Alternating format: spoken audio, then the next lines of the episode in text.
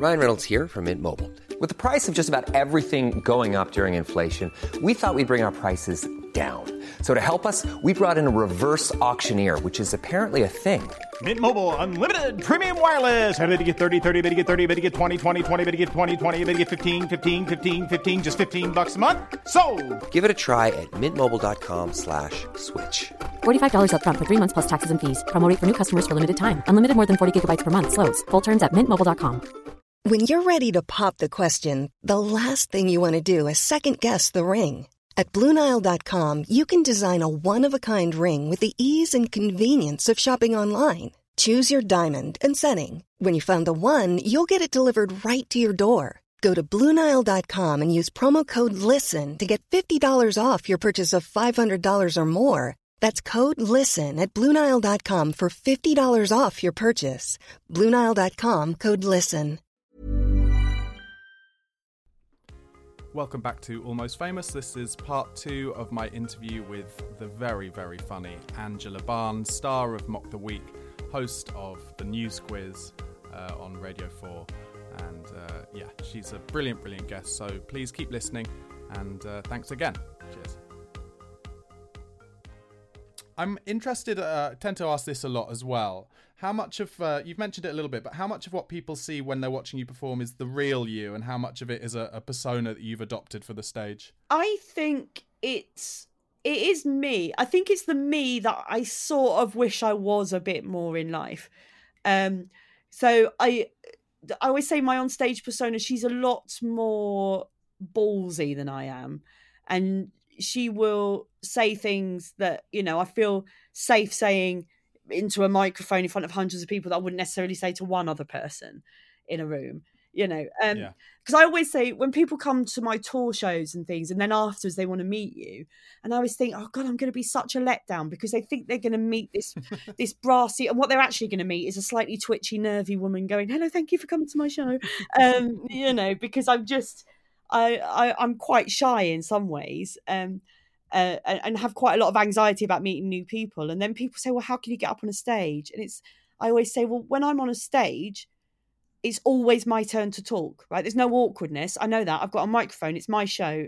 It's always my turn to talk. So I feel safe. Whereas in a one to one situation, I get awkward and go, Have I talked too much? Have I not talked enough? Have I, you know, and all those sort of insecurities come out. Whereas, so I think it, she is me.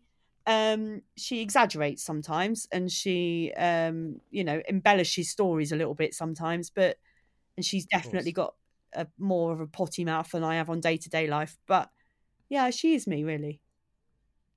And you've said that you come from a family of pessimists and you've been accused of being world weary. Is that really you? And if so, how does that affect the material you write? Is that what you naturally go towards? Well, apparently so. That's one of those things. Like when you talk about persona, I never, you know, I never sat down and went, right, this is the sort of comedian I'm going to be. When you start out, you just write what you can write, you know. And I only really found out what sort of comic I was when people started reviewing things that I was doing, you know, like Edinburgh shows or gigs or whatever. And they'd be like, and, and the same two phrases came up. It was like world weary, self deprecating. And I was like, oh, I guess that's, I guess that's what I am then. you know, so it's never like, oh, that's what I'm going to set out to be. You just go, oh, I guess that there must be something in me that is those things. And I think I am one of life's, I always say it's better to be a pessimist because then you're never disappointed, you know. Um, I always think if you're, was it, and, and once genuinely, Romesh Ranganathan once said to me, because we started out together as open spots in Brighton. And I remember him saying to me once, Your glass isn't just half empty. He said, You smashed it on a table and cut yourself with it. Um, now, when Ramesh says that to you, like the most miserable man in comedy, it does make you think, Oh, maybe I have got a slightly negative outlook. Um, and that's why I did the show Rose Tinted that I did, was sort of trying to look on the bright side of life a bit more. But actually, I, you know, it served me all right to be cautious and a bit cynical and a bit wary. You know, I think you can't. I'm, yeah. I'm always happy when things go well. I'm always delighted. Oh. I'm not expecting it. Yeah, we've touched a little bit upon um, things slowly moving in the right direction for uh, women in comedy.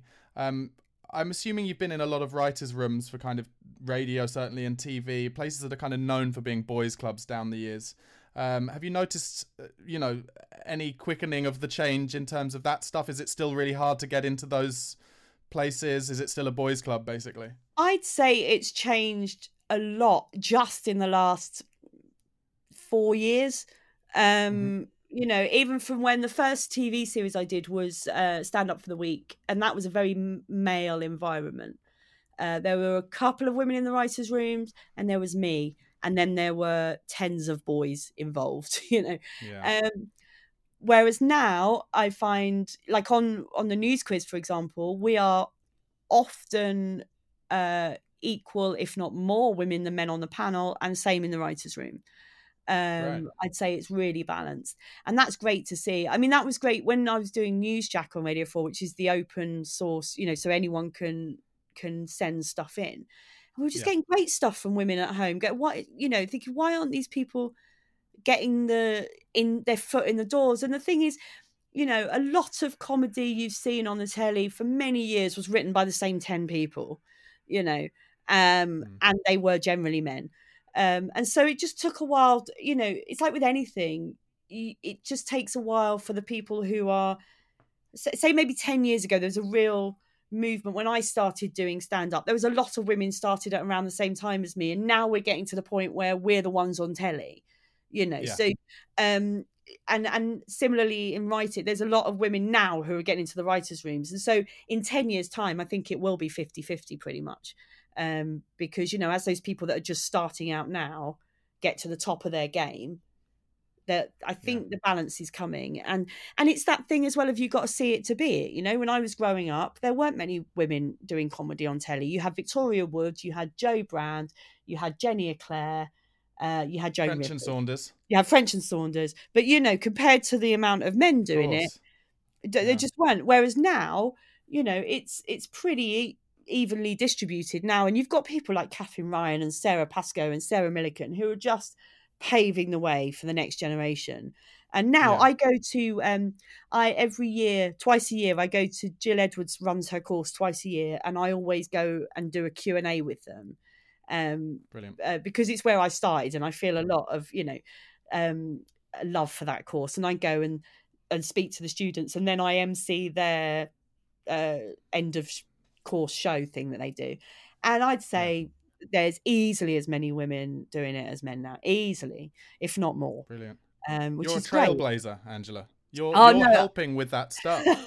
I don't know if I am. I think the Trailblazers are your Millicans, your Pascoes, your you know they they went and said right, fuck this, we're we're we're, we're showing them, you know, and now people are used to seeing us on the telly, so it's not such a shock, you know. Whereas ten years ago, it's like, oh, woman on Mock the Week, what? Yeah. she'll be shit, you know. And and it's very it's difficult because if you look at a I would say if you look at a YouTube clip of a male comic dying on stage, right? All the mm. comments underneath will be about how shit that comic is. If you go to a YouTube clip of a female comic dying on stage, all the comments will be that women are shit at comedy. So every time you went on stage or on a panel show, you had the reputation of all women in comedy on your shoulders, not just yourself you were responsible for. Whereas mm. nobody's ever gone, you know, when a man has a bad gig, nobody's ever gone, God, men are shit at comedy, aren't they? That just doesn't happen. No. And that's a lot of No. pressure to put on someone who's just starting out. you know, that every Yeah. time you go on stage, every time you go on TV, every time you go on radio, that's your the whole of your gender is being judged. Um, yeah. And you've you've actually talked quite openly about how social media criticism has affected you. And you know that's a Mm. great example of it. The pressure that you feel that puts on you even before you've started, let alone you know the comments afterwards. How do you deal Oh, with yeah. that? it's i mean generally speaking i ignore trolls and things on twitter because that way madness lies you know? I never go searching my name on twitter. I never do anything like that. What i have started doing recently i've got a little strategy for dealing with it and it, and so far it's had a pretty good success rate um is i do think it's like i was saying before you know people see you on the telly and they think you're rich and you're not real. You know that there's these this sort of you live in this different world that you somehow exist in this elite club that we're all going to the same bars and we're all going to the same shops and, and it's just not the case you know. Um so i do try and remember that that's a perception people have that's a perception i had before i was in this world. So i try and remember Yeah. that you know people aren't thinking of you as the person you are. They're not trying to hurt you because they don't know you. And they're just you know might be frustrated But no one who is happy and secure trolls anyone on twitter right that's the bottom line they just don't you know most of us if we don't like something we just don't like it that's it You don't find that person and tell them on Twitter. If you're doing that, there's something fundamentally not right in your life, you know? Yeah. So I try and remember that, that whoever these people are, they are definitely having a worse time than I am, you know? Yeah, Um, absolutely. And but what I've started doing now, and I found it so if I get trolled on Twitter and it's somebody who, you know, obviously isn't using their real name, doesn't have a photograph of themselves, they're obviously just a troll, then I just ignore them. But if it's somebody who's added me in a tweet and they use their own name and they've got their picture, I'll just challenge them on it now. I'll just go, "Hello, I'm Angela. Um, why did you feel you had to say that to me? That seems a little bit unkind, and I don't think a secure person would do that. Are you okay?" And that's had And how do they react? Usually, they come back and they're like, "Oh God, I, am sorry. Like, I yeah. I shouldn't have said that." You know, because they've been they they realise that you're a person, then, and then they've gone. You know, I sort of say, if you saw me in the street, would you have said that to me? Probably not you know No. sometimes they double down on it because they've been caught and they don't you know it, some that's how, how you deal with being caught out sometimes is you double down you know and th- those people can't really do much with but there's a few quite a few times now when i've just challenged it like that and, and they end up apologizing and deleting the tweet or sort of saying sorry i just hadn't really thought you know yeah. And and you know you have the ones who go i'm entitled to my opinion. And i was like yeah you absolutely are and you don't have to like me but don't at me in it on twitter because that's saying more about you than it is about me that you Yeah, felt surely- need to do that. surely the reality of that is that uh, and, and this has come up a few times uh, the reality of a i just don't think these people ever leave their bedrooms one but Mm. also i think a lot of that is you know the reason they at you must be because they hope by atting you people are more likely to see that tweet and therefore they might get into conversations with other like-minded idiots and see who Mm. can try and attempt to be in inverted commas funny about somebody's appearance on the television yeah. I mean it is an attention thing and that's why i don't interact with the ones that don't use their real names because that is just goading they're, they're just goading you into a reaction and i won't give them the satisfaction. And that's why i never block anyone i only ever mute them so i can't see Yeah. their you know then they can just shout it into a void for the rest of their lives and i never have to know about it. Um you know i'll only do it if it's someone i think you've just not thought this through Hey, I'm Ryan Reynolds. Recently, I asked Mint Mobile's legal team if big wireless companies are allowed to raise prices due to inflation. They said yes. And then when I asked if raising prices technically violates those onerous two year contracts, they said, What the f are you talking about, you insane Hollywood ass?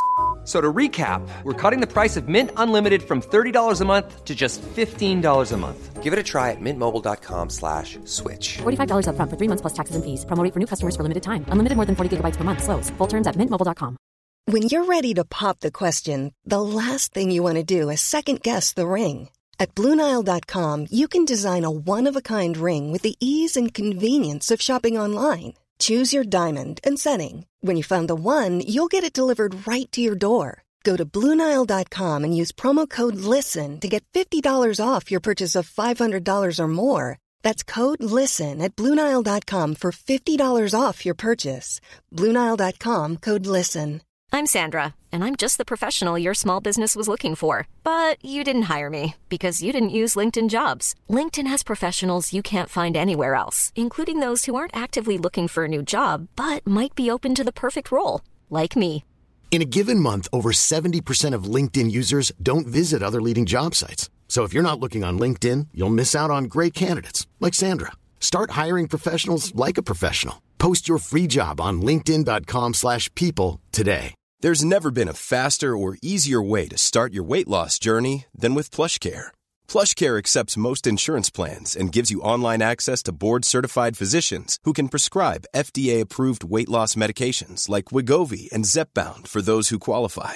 Take charge of your health and speak with a board-certified physician about a weight loss plan that's right for you. Get started today at plushcare.com slash weight loss. That's plushcare.com slash weight loss. plushcare.com slash weight loss. and I'm just going to stop you now before you do it again. You know, they're the ones I'll interact with.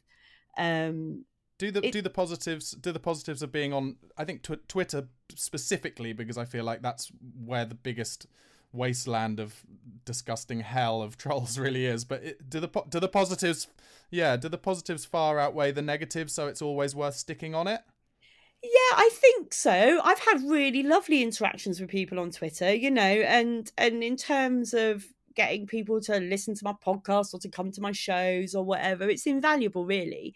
And Yeah. you know, you know what us comedians are like. What we do is when you're even if you're at a gig, you can have 499 people enjoying the show out of 500, but you're going to look at that one who's sitting there stony faced and wish they weren't there. You know, Totally. and that's what it's like on Twitter as well. You can get as many people as you like tweeting you saying that they enjoy what you do and thanking you for what you do and all of that, but you're going to focus on the person who went, "You're not funny."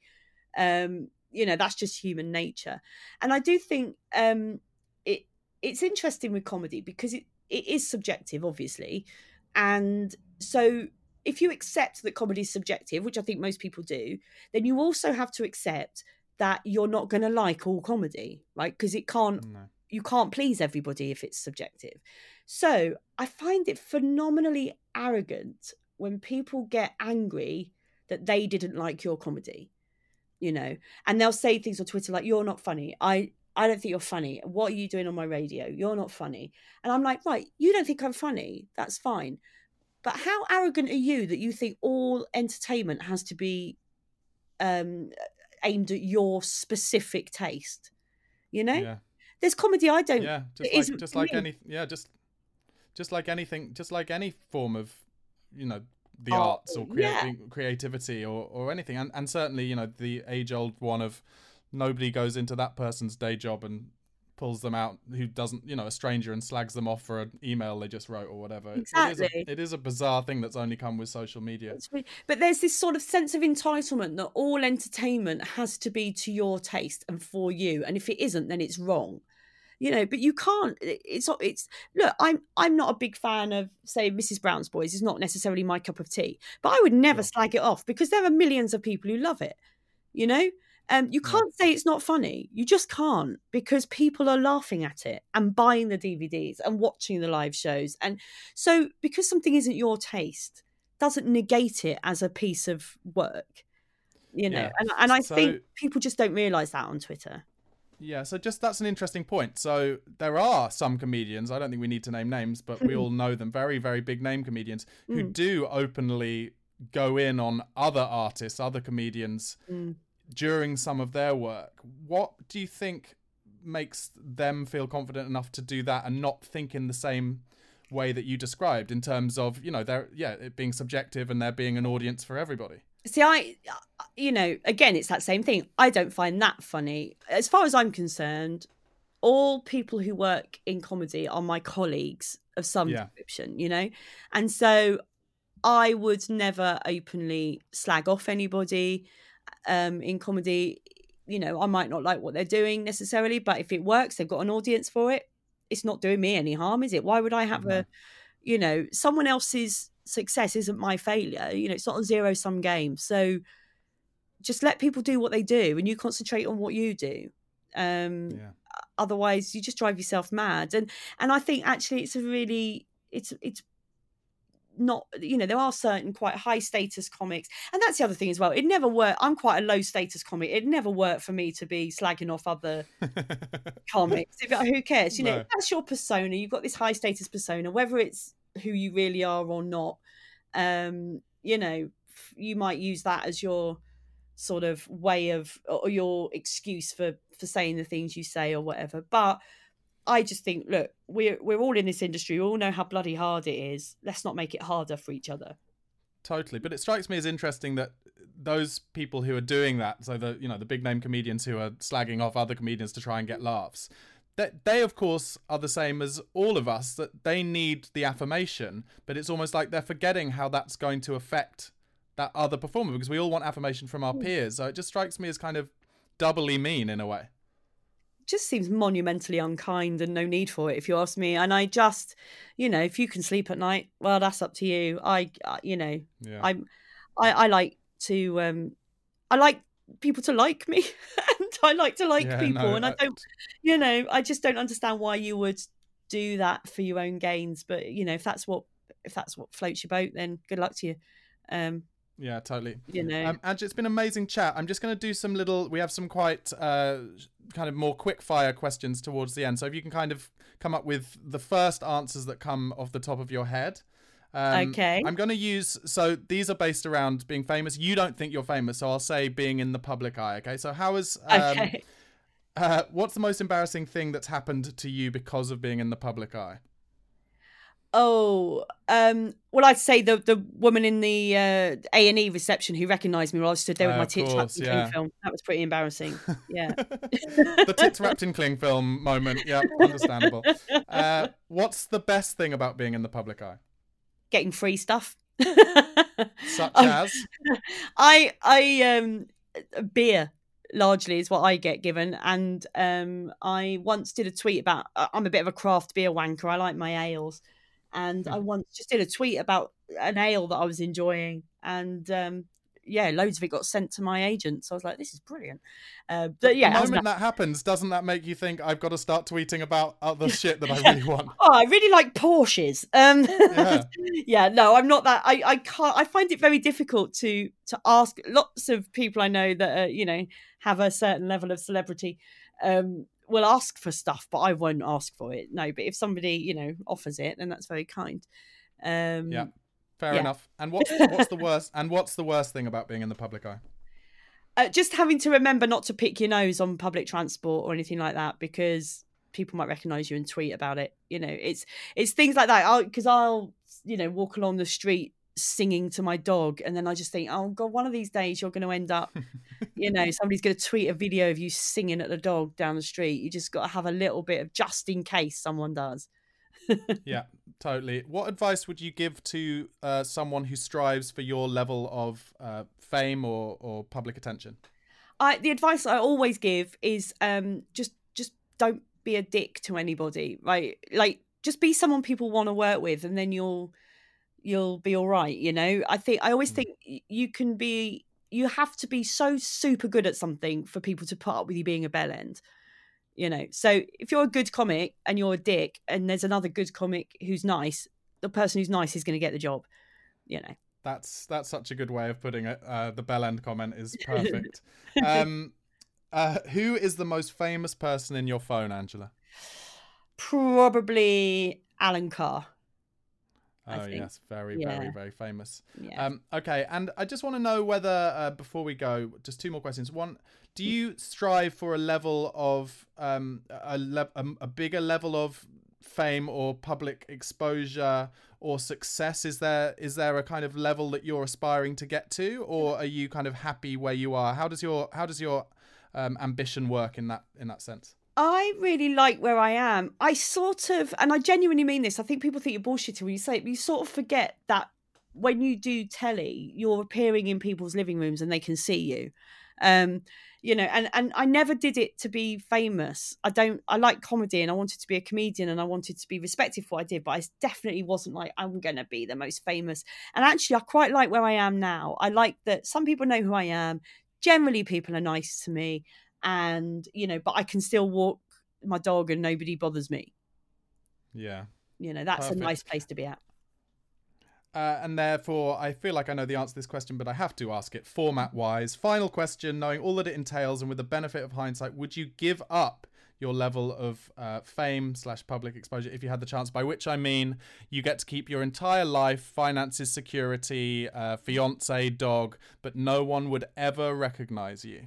yeah definitely i'd be happy with that i um yeah it's not about being recognized if i if i was financially secure and satisfied in what i'm doing then yeah absolutely Very good. Angela, thank you so much. Uh, I want to give you the opportunity to plug anything you want now. Tell us a little bit more about the, uh, or a little bit about We Are History with John O'Farrell as well. He's a friend of mine, so lovely john uh, O'Farrell. go for your life. Yeah, so yeah we're we're both history nerds i mean john's written actual books about history i haven't but um yeah we so we decided a couple of years ago to to do a podcast together and it's called we are history and uh, it's on all good pod platforms and all it is is every week we take uh, something from history that interests us and we chat about it in a hopefully quite funny way it's not you know a deep dive and it's not academic um, it's just two reasonably funny mates chatting about stuff in history. So we've done things like Vlad the Impaler, we've done nudism in East Germany, spy pigeons, uh,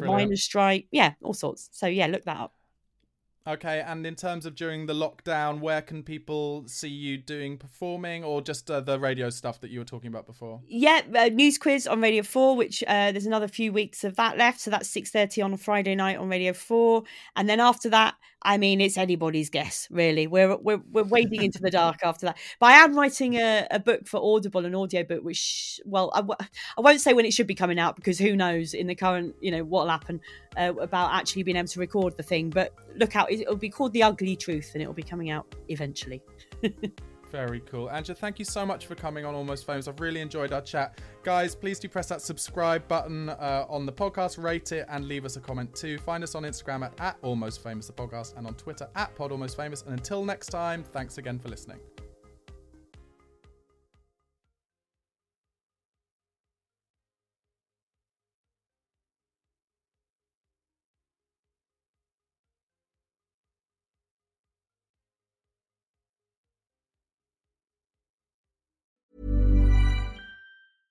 Cool fact a crocodile can't stick out its tongue. Also, you can get health insurance for a month or just under a year in some states. United Healthcare short term insurance plans, underwritten by Golden Rule Insurance Company, offer flexible, budget friendly coverage for you. Learn more at uh1.com. Planning for your next trip?